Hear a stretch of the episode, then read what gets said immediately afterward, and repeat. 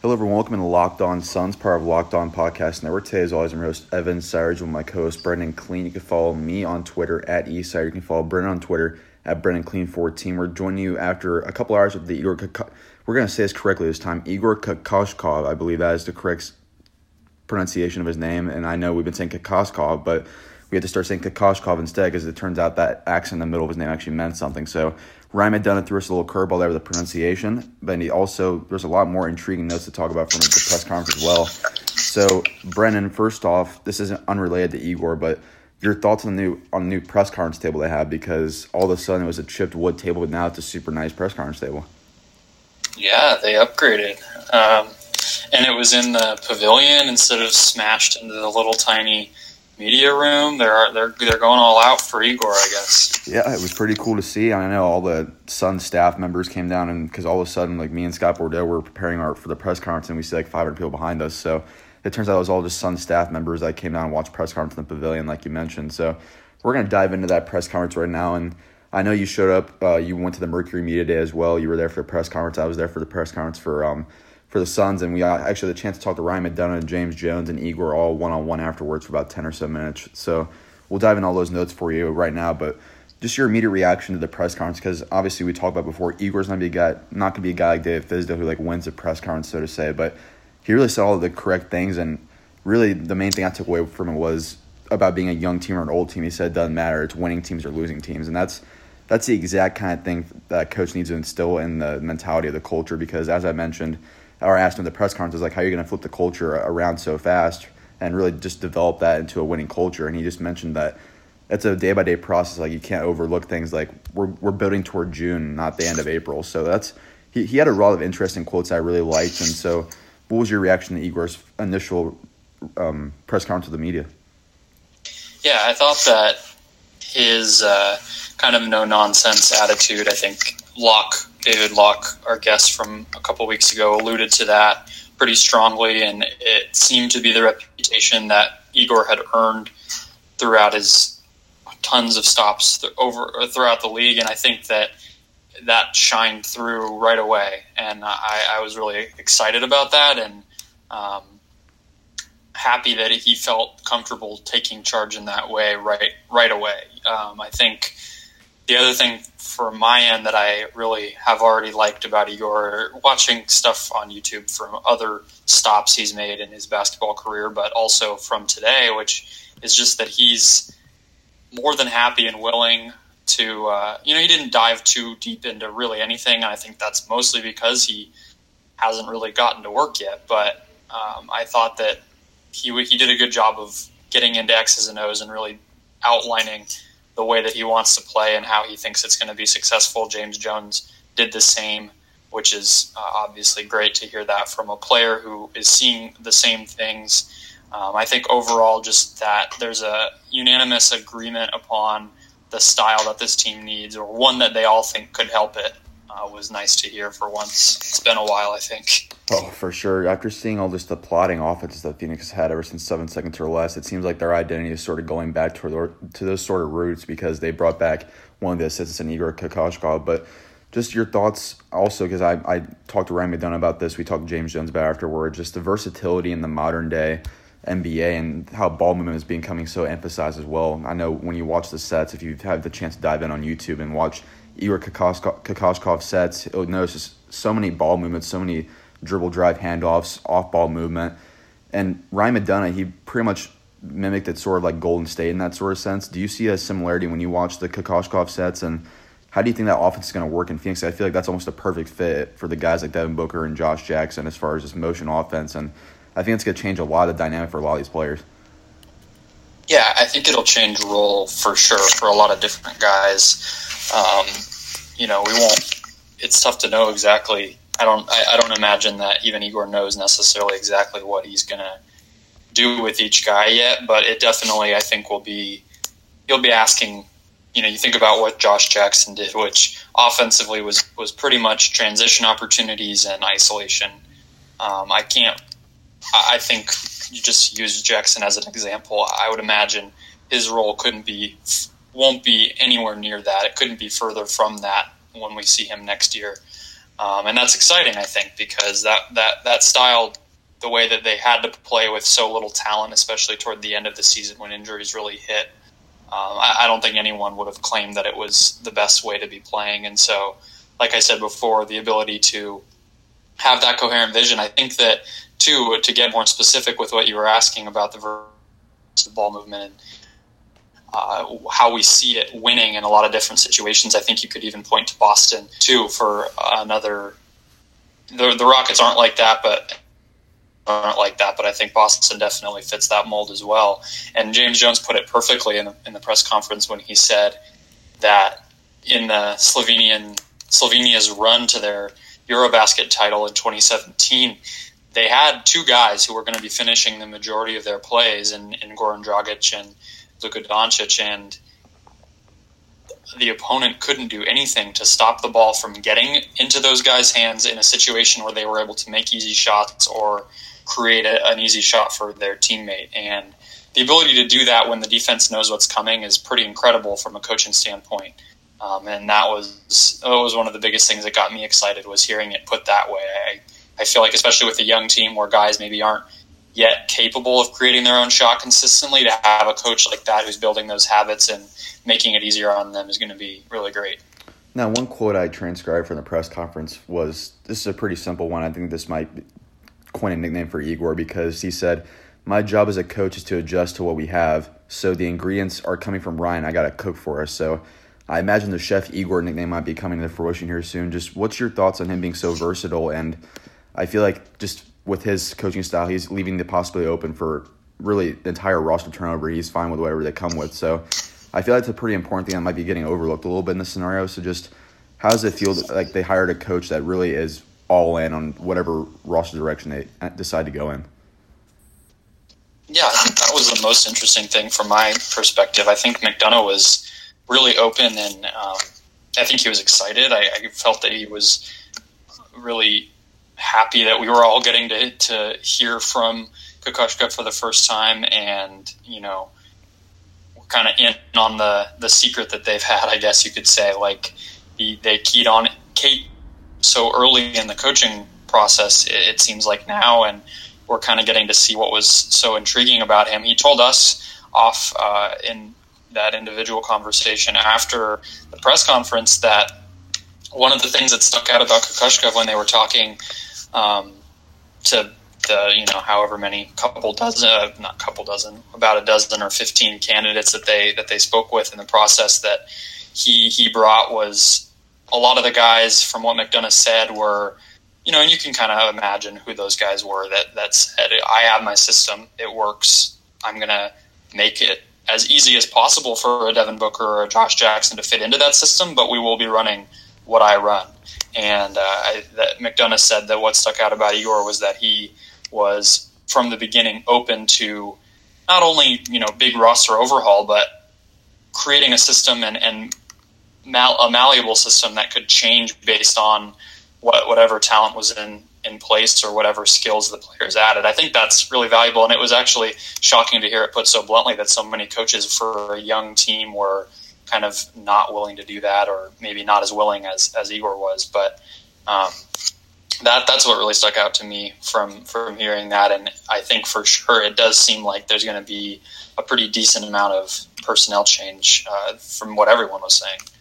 Outside of personnel change, do you feel like we? I heard. I thought we heard this so many times in the press conference. Just development and that timeline still about three to because I know Igor when he first said like this is a good, good day for the Phoenix Suns to look back on this three to five years from now. So just they're sticking with that long term vision, that timeline that they have of developing these players. So do you feel like maybe context clues wise, trying to read through all the press conference transcriptions and all, do you feel like maybe they they know what they're doing at this at this stage and they seem ready to just fully fully commit onto that? Yeah, I think. I mean, how many times did McDonough say? We set a three year goal and, and we're at the end of this three years. It's go like, time. Yeah, he, he said it over and over and over.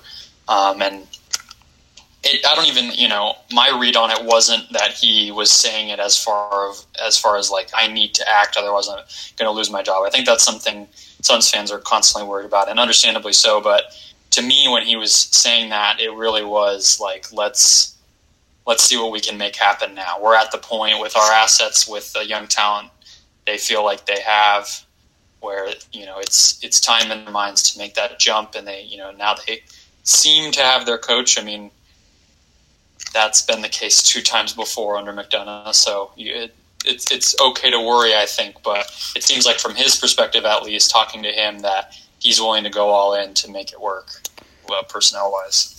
Now, before we actually record this podcast, recording around like three o'clock Arizona time, Igor came on Burns and Gambo around two forty five, so I had the chance to listen into that, and he he talked a little bit more about Luka Doncic with John Gambadoro and Dave Burns, and he mentioned about it was really interesting talk about how if he was mentally strong for the NBA yet, and he pretty much mentioned about just how he's become he's really blown through all the obstacles put in front of him, and how he's one of the more mentally strong guys he's been around. So trying to read through, like I mentioned earlier in my last question, just the context clues from today. I've seen it so many things about versatility, perimeter oriented, all all the things about Luka as far as Igor on Burns and Gambo and all that. Just obviously there's there's two guys on the top of their board between DeAndre Ayton and Luka Doncic, but from everything that's been said today, and as far as Igor's offense, the vision they have, the modern day construction are doing it as far as trying to mimic Golden State and Boston. Does it seem to you that if they do get the number one pick, that it seems at this point that because also Igor mentioned in his interview with Gambadoro how they seem like they might be one little piece away. So do you feel like maybe this might be a, a Luka Doncic sort of situation where I feel like if he gets drafted here, it might be the perfect situation as far as like give him the keys and now we're going to be in overdrive as far as getting into our vision as versatile as possible.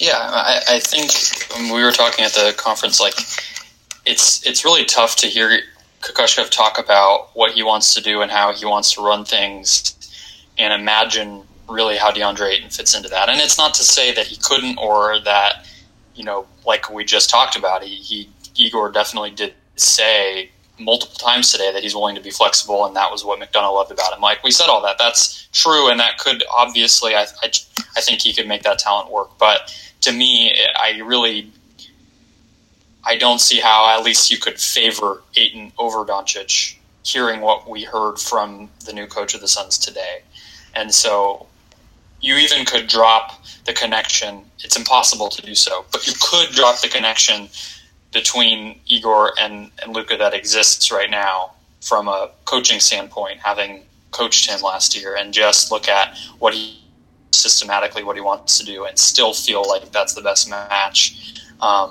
and then if you think about it too, part of the reason um, that I was so excited about what Igor does offensively is that I don't really think Booker or Jackson are guys who, like I said, can create their shot consistently at a, an elite, efficient level at this point. So the offensive system doing that for them helps, but you still need an, an initiator.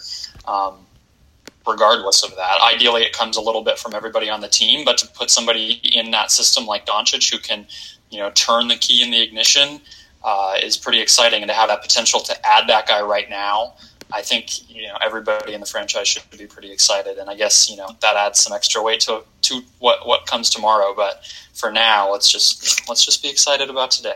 Oh, for sure. I look at the clock right now. We're about 25 hours away from the pivotal moment for the Suns this offseason. That's really going to dictate how the rest of the offseason goes, in my opinion. If they get one to two, I think it's going to stick the status quo. But if they do drop to three or four, I think there's going to be a lot of interesting things that might go down with the Suns. But really quickly, I know McDonough brought up in his press conference as well about – he's committed to balancing out the roster. He's been saying that really since February, since they really they were going on their downhill spiral. They lost about 25 out of the last 31 games, something like that. But McDonough said he's committed to balancing out the roster next year with win now talent, and they will explore trade possibilities this summer. So, and when McDonough, I think you left before then, but McDonough at the very end of our conversation with me and Dave King and Greg Moore from Arizona AZ Central, I asked him a question about just like assets and stuff like that, and how how to be able to flip the switch to next year because he's mentioned flipping the switch before in the past. And he mentioned he did. He, I, don't I don't know if he meant to say it or not, but he pretty much said outside of Booker, Jackson, our top pick, everything's going to be pretty much on the table. So he kind of like, that sounds like three untouchable pieces right there as far as Booker, Jackson, and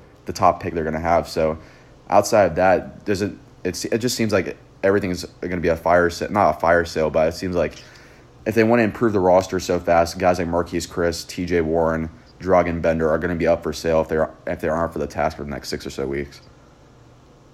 Yeah, that, that's the other thing to mention, I guess, is um, McDonough was. I mean, I kind of asked him like, how do you balance out the because everybody all, all, all, throughout the morning was talking about how they expect a lot of development. I think that's you know really what Kokoshkov has shown himself. Even aside from scheming and offense, is the player development. That's what he gained his reputation for throughout the league uh, in all of his different stops. And so, okay, you have this this bucket of unshaped players, young guys that that we don't know about, working right now on their game, and and you have to make a decision about that on July 1st or, or sooner. How do you balance that out? And he basically said, well, there's guys working right now, and you know they're going to be in the building with Igor from now until those decisions come. You know, end of June, early July, and so I mean, I do not envy those guys that are working right now to have to prove themselves, but um, I think that it's the right thing from McDonough's perspective to, to do things that way it's just pretty crazy to imagine how that's going. Um, I think, though, I wouldn't even necessarily feel like Josh Jackson's untouchable. That that kind of surprises me that he was willing to go that far because some of the pieces that might be available this summer, I think, would require Josh Jackson to get them. But you know, maybe he's assuming that's not going to happen, or he'll just cross that bridge when he comes to it. I don't really know. Yeah, maybe he's hoping for them to land top two because I agree. I think Jackson, if they are going to trade for, let's say, a Kawhi Leonard superstar type of guy, it's going to take Josh Jackson, guarantee that, because he's going to have to be the main piece going on that deal alongside a bevy of draft picks. But as far as the Kokoshkov press conference goes, is there any final takeaways you had from it? Because for me, I, it was pretty exciting to see just him talk about a vision that pr- pretty much we've been talking about all season as far as building out this team, really resetting the culture, and it pretty much just off first impression seems like the really correct guy for the job. Yeah, I would agree with that. I think um, to the impression I already had, and uh, I think that it, it, was nice to hear that McDonough and Jones were attracted to the same things about Kokoshkov that you and I were. That you know, fans seem to be is just like you're saying, implement that culture, create a, a system that's going to help the players get better and, and be put in easier situations than they have been the last couple of years. And uh, you know, I guess it also maybe it's solidified a little bit with the types of players they'll be looking looking for going forward, and that's a little bit of nice clarity as we head into the offseason as well.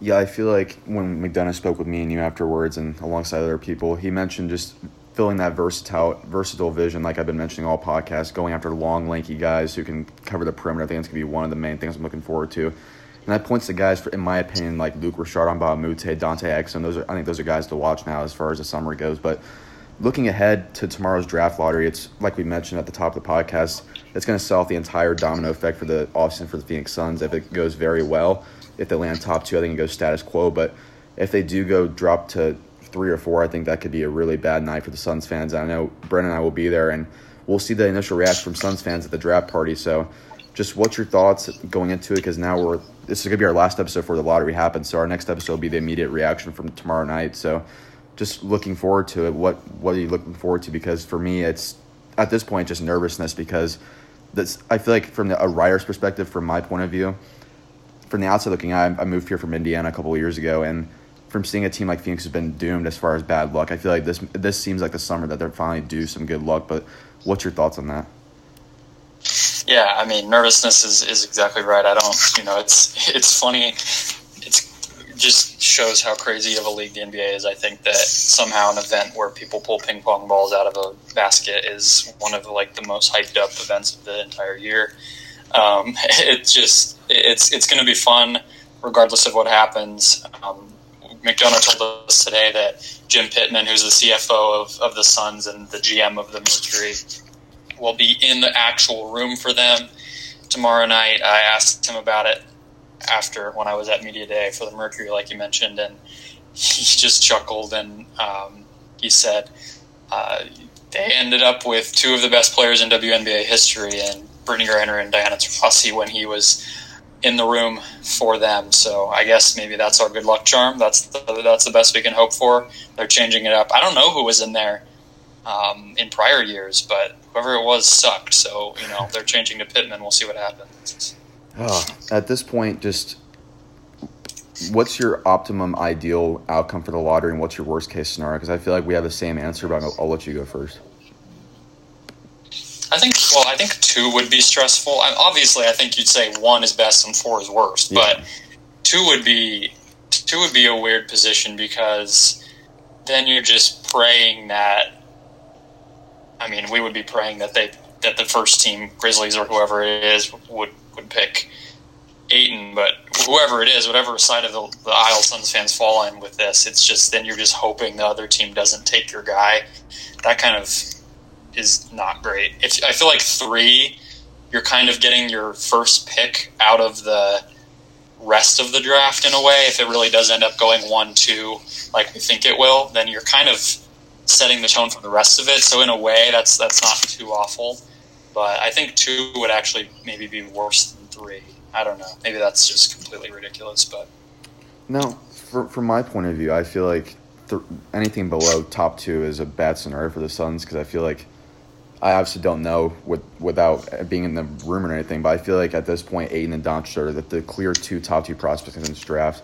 It really reminds me of 2000. I think it was 2007 when Oden and Kevin Durant were in there, and I feel like we're having the same sort of scenario unfolding with the Suns as far as I don't want them to get one because I feel like they'll make the mistake because it's just a typical Suns thing. But do you have do you have that same sort of feeling like you don't want to get one just because like if the other guy's a, a superstar and the other guy's a bust, it's just a a typical Suns thing.